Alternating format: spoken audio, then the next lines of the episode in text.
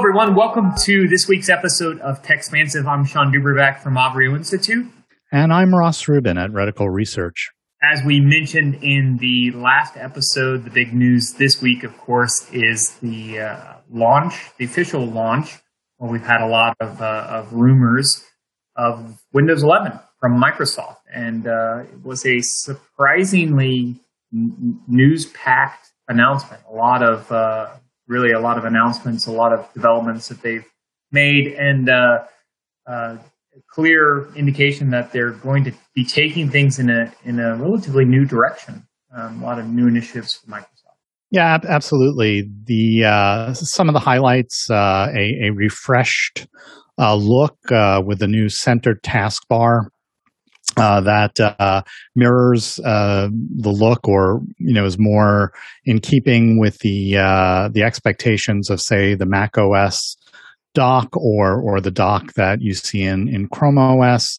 Uh, but melding that with um, these transparency glass-like effects that really dominated Windows 7 back when Microsoft released uh, that operating system, uh, redesigned uh, Start menu, say goodbye to live tiles, uh, a new widgets system that uh, swipes in from the left side of the screen. Uh, again, calling back a, a, bit to something that uh, Microsoft had many years called uh, Active Desktop. So, in, in many ways, reinventions of uh, a number of things Microsoft has tried in the past, uh, but making them more modern.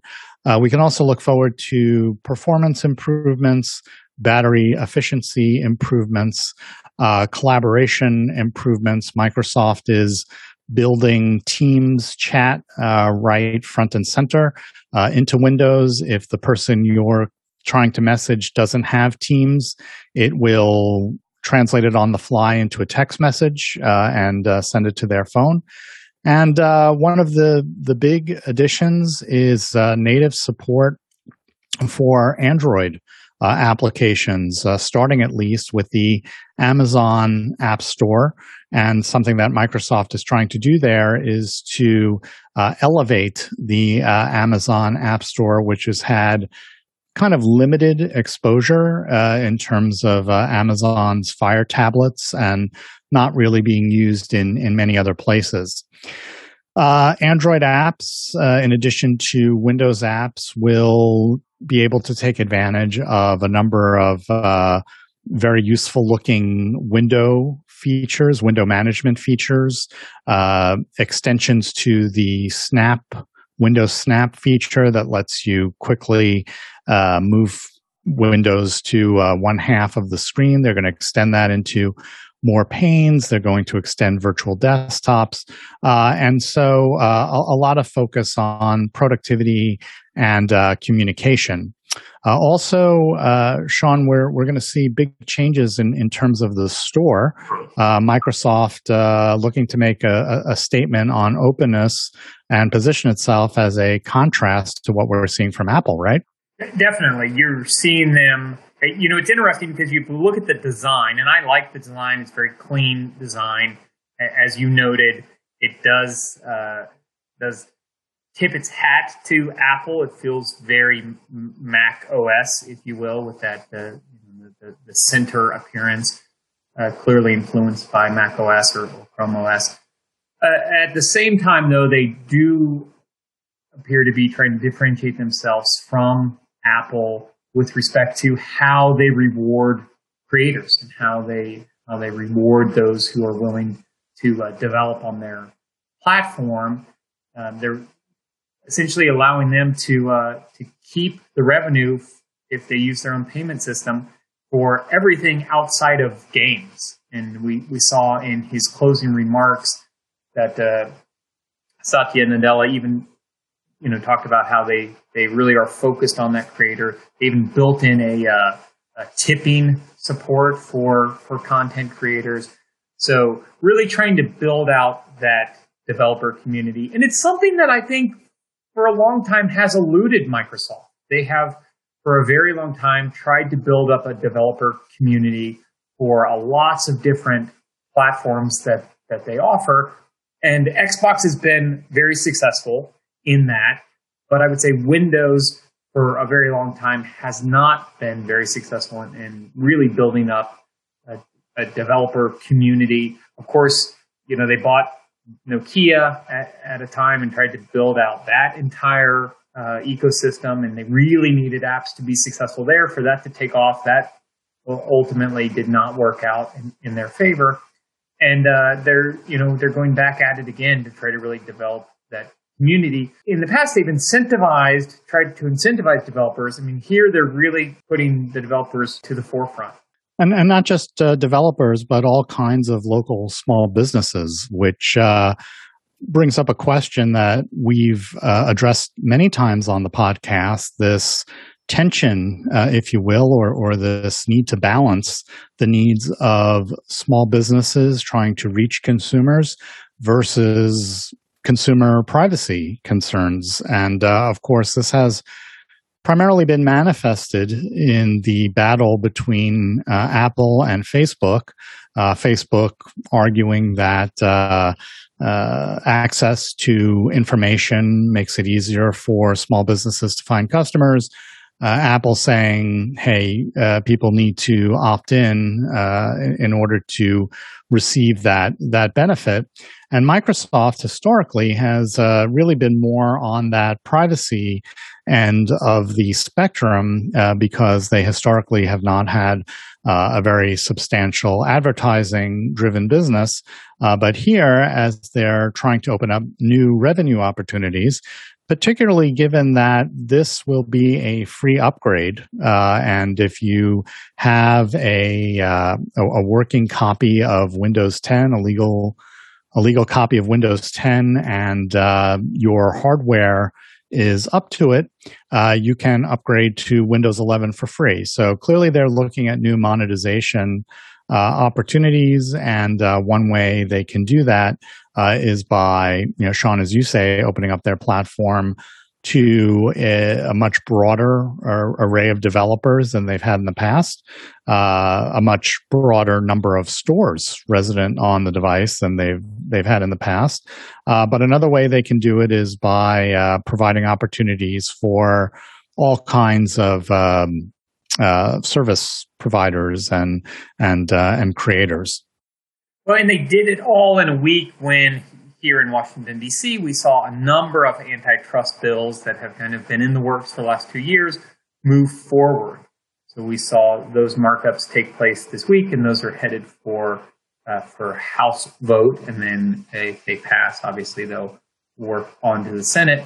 But they are all about modernizing and antitrust re- regulation and enforcement, and and ultimately trying to address what uh, lawmakers see as big tech, monopolist tech. And so Microsoft has got a, a difficult uh, challenge here because if you just look at the surface, they definitely fit into that bucket as a as a powerhouse, one of the largest companies, certainly one of the largest tech companies.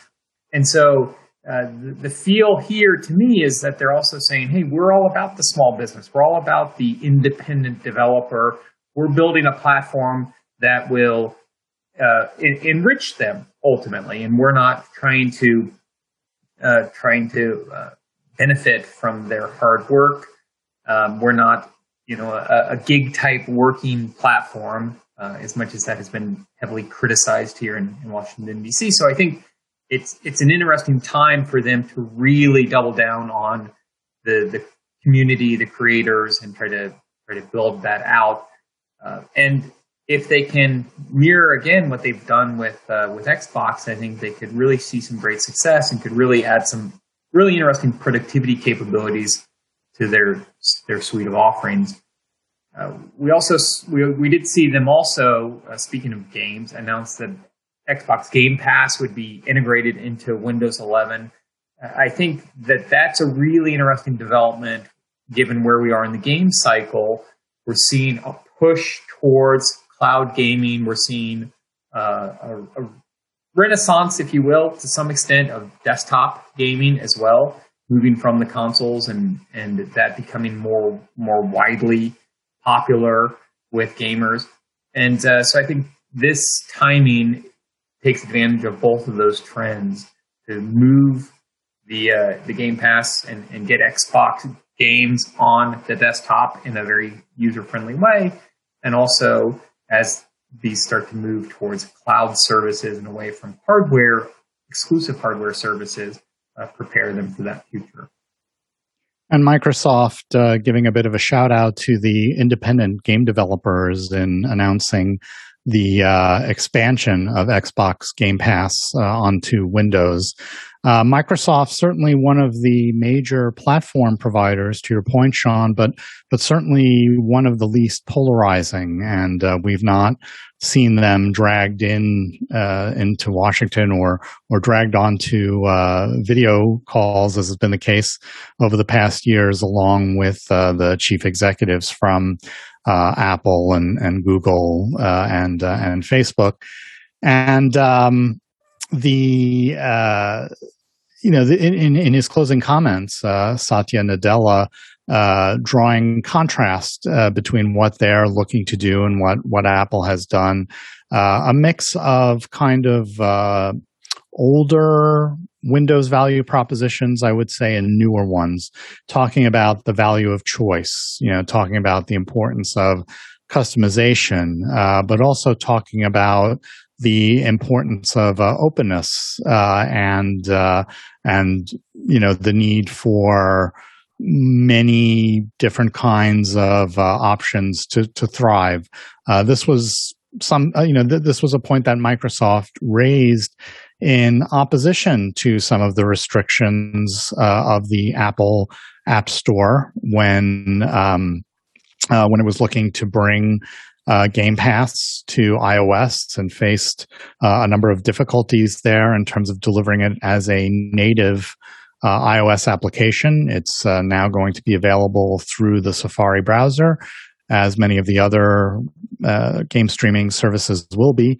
Uh, but now, now that it has had an opportunity to lay out a, a, plate for its own dog food. Uh, it's uh, it's showing that it's willing to to eat its own dog food uh, and uh, and and to set set the rules for its own platform to uh, not not penalize developers if they are if if Microsoft is not adding value to uh, to their offering on the platform. Yeah, so it'll be interesting to see if developers really do uh, take this opportunity and, and start to develop it. And it will be interesting to see how well the, the store uh, functions and, and actually facilitates that. In the past, the, the Windows Store has been uh, painful at best. Uh, I have personally found wanting to find something, wanting to buy something, and not really being able to find what I want, or not sure if I could could trust it. It, it has a, I mean that to, to Apple's credit, it, everything is vetted and everything has a, a, very similar feel to it. And so you have a degree of confidence there.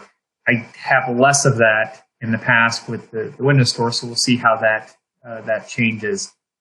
And, to your point about the design and, and productivity, I really like what they introduced with Snap Groups. Um, we saw some of the features that had originally been destined and developed for Windows 10X show up in Windows 11 as they as they uh, decided not to launch Windows 10X, but that was originally designed for dual screen devices. And I see things like Snap Group taking advantage of, of some of those features where you can use multi monitors. Many of us are using multi monitors today and we have to go and reconfigure it every time we undock our laptop or every time we open something. Uh, and with Snap Groups, it will remember where you've opened those features and, and, put them in place. So I like that.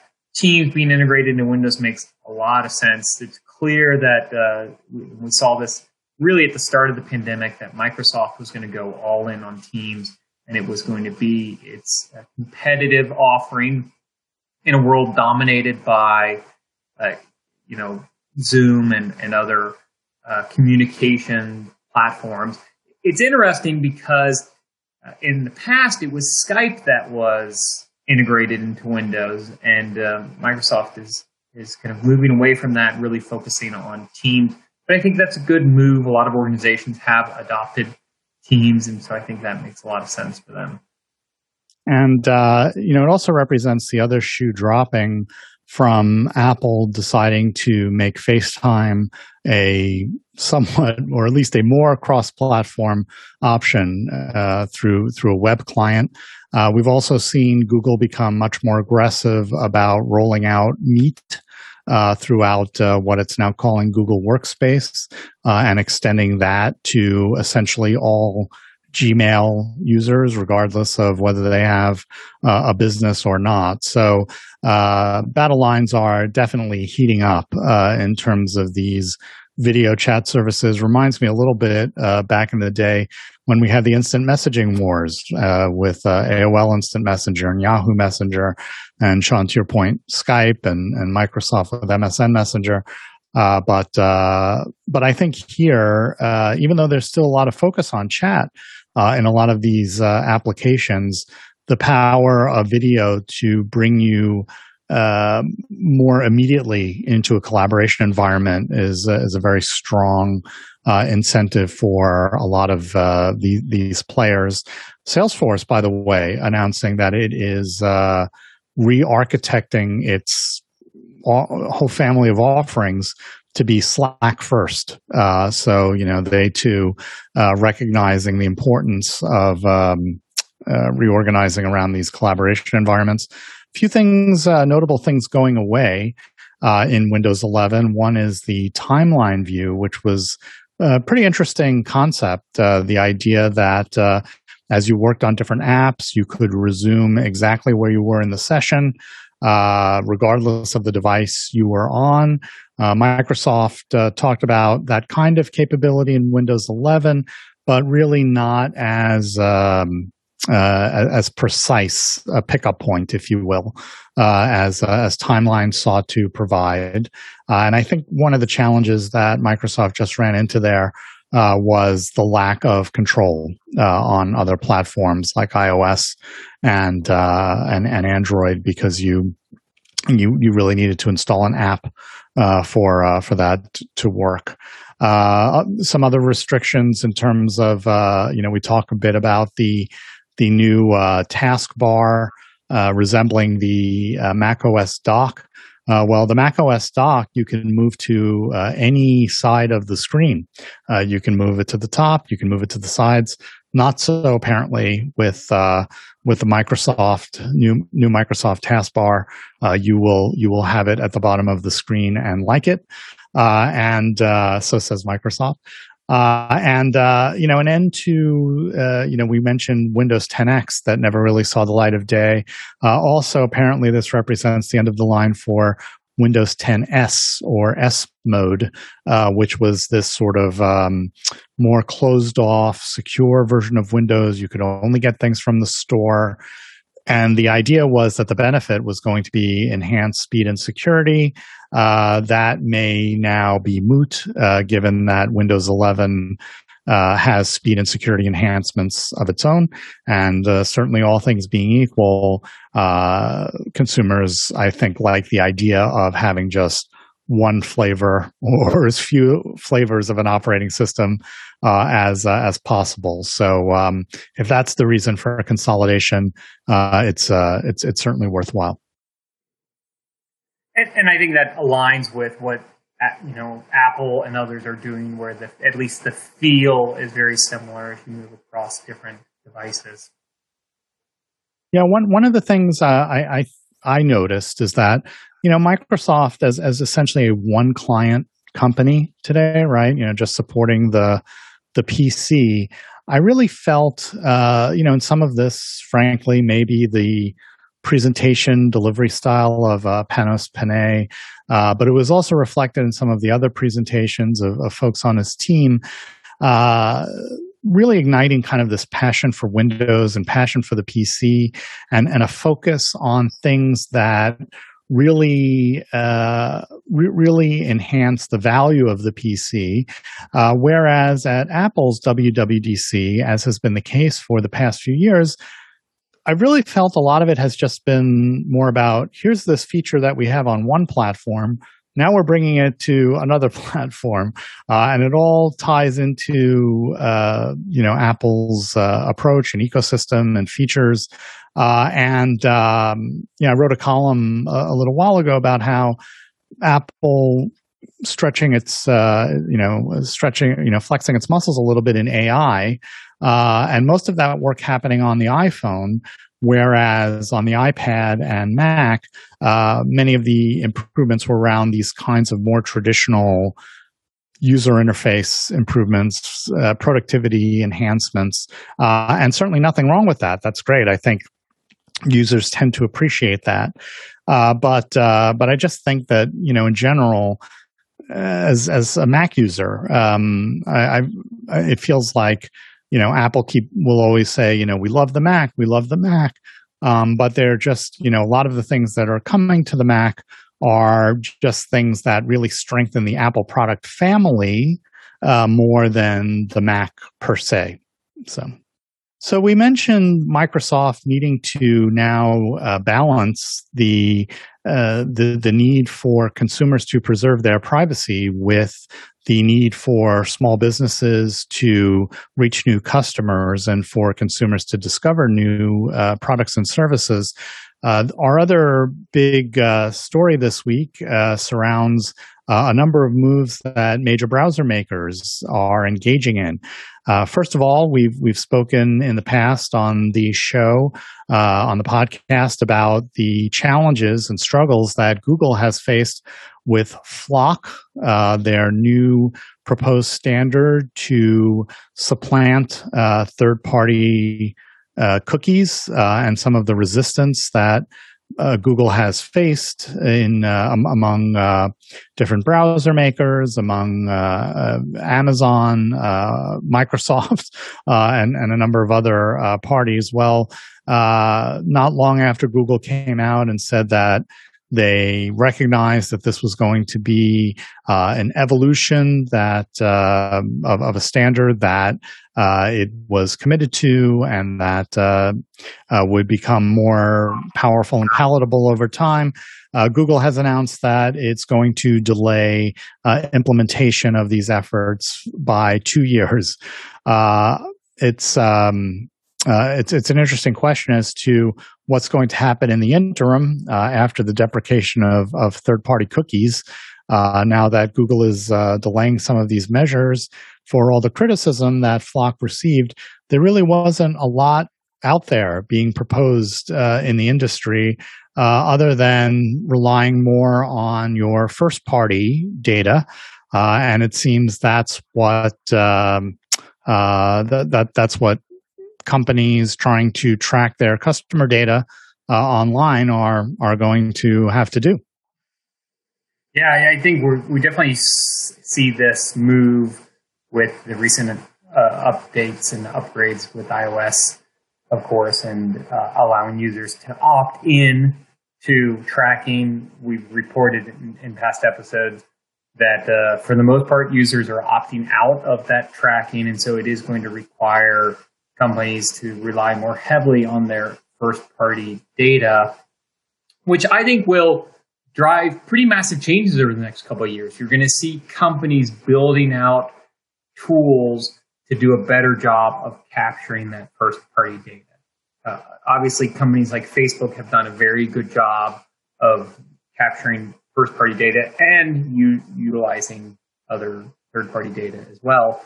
Uh, and we see them kind of doubling down on first party data, figuring out how to keep people on the platform longer so that they're more valuable to their advertisers. I think other other companies are going to follow that as well.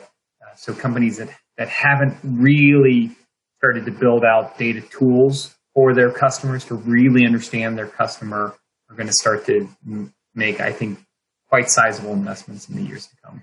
Well, it's it's one thing, you know, Sean. To, to your point, if you're Amazon or, or, Facebook and or even Spotify, and you have this family of services that you can offer or launch uh, in order to keep consumers engaged. But uh, I, I, think it's going to be uh, a, a, a, bigger issue and a bigger challenge for companies in more traditional businesses, uh, Best Buy, um, Kohl's, you know, uh, d- different sort of like category killer stores or small businesses uh, that you know aren't going to have you uh, playing games uh, in order to keep you engaged on on the platform. Uh, but but also to your point, uh, in terms of this shift toward a rethinking of privacy, it um, it's um, it, it, it raises the question: uh, how much of Google's action has been spurred by this negative reaction to FLoC, uh, and how much of it has just been spurred by what seems to be uh, a continued evolution of the company from an advertising driven model uh, to one driven by subscriptions or, or other uh, revenue streams. Uh, we mentioned earlier the, the big push that the company has been making in Google Workspace, uh, which, um, of course, has been one of its premier subscription uh, based products. and Mozilla, which makes the Firefox browser, one of the companies that uh, turned its nose up at, uh, at, at Google's FLoC proposal, uh, announcing this week an initiative called Rally uh, that will allow you to opt in your data. Uh, to academic research, starting with uh, a study that Princeton University is is launching, uh, and I think the next one is going to be around uh, something that uh, Stanford uh, is launching. So, uh, a way for you to donate um, your your data toward uh, a cause that you think is worthwhile versus necessarily enriching other other parties on the web. also saw another company launching this week called Invisibly, which will compensate you for uh, allowing you to to share your data, uh, re, you know, offering points that are redeemable for cash, uh, and then as these things uh, tend to go, also allowing you to earn their proprietary. Uh, uh, points by engaging in in surveys and and doing other kinds of online tasks. So, um, some interesting new opportunities for uh, giving consumers more options beyond sharing data indiscriminately uh, and trying uh, any any um, really uh, empowering web users with with more options. To your point, Ross, about some of the traditional retailers, I, I think their great battle has been how do we track our customers ultimately? How do we learn about our customers in both online and offline venues? So you look at companies like Target, they've been quite successful at it by offering credit cards that provide discounts for both online and off. Drug, drug chains, uh, Walgreens is another good example. Yeah, what you're buying in the store, what you're buying online, and perhaps if you're using it elsewhere, what you're buying there. So there's a, you know, I think retailers are going to be really still always looking at how do we use our app together with our website, together with our storefront to understand what our customers value and how do we deliver that that value to them. Probably a great place to wrap up this week's episode of Techspressive. Thanks for joining us. Again, I am Sean Dubravac. You can find me on Twitter at Sean Dubravac. And I'm Ross Rubin. You can find me on Twitter at Ross Rubin. Thanks for listening.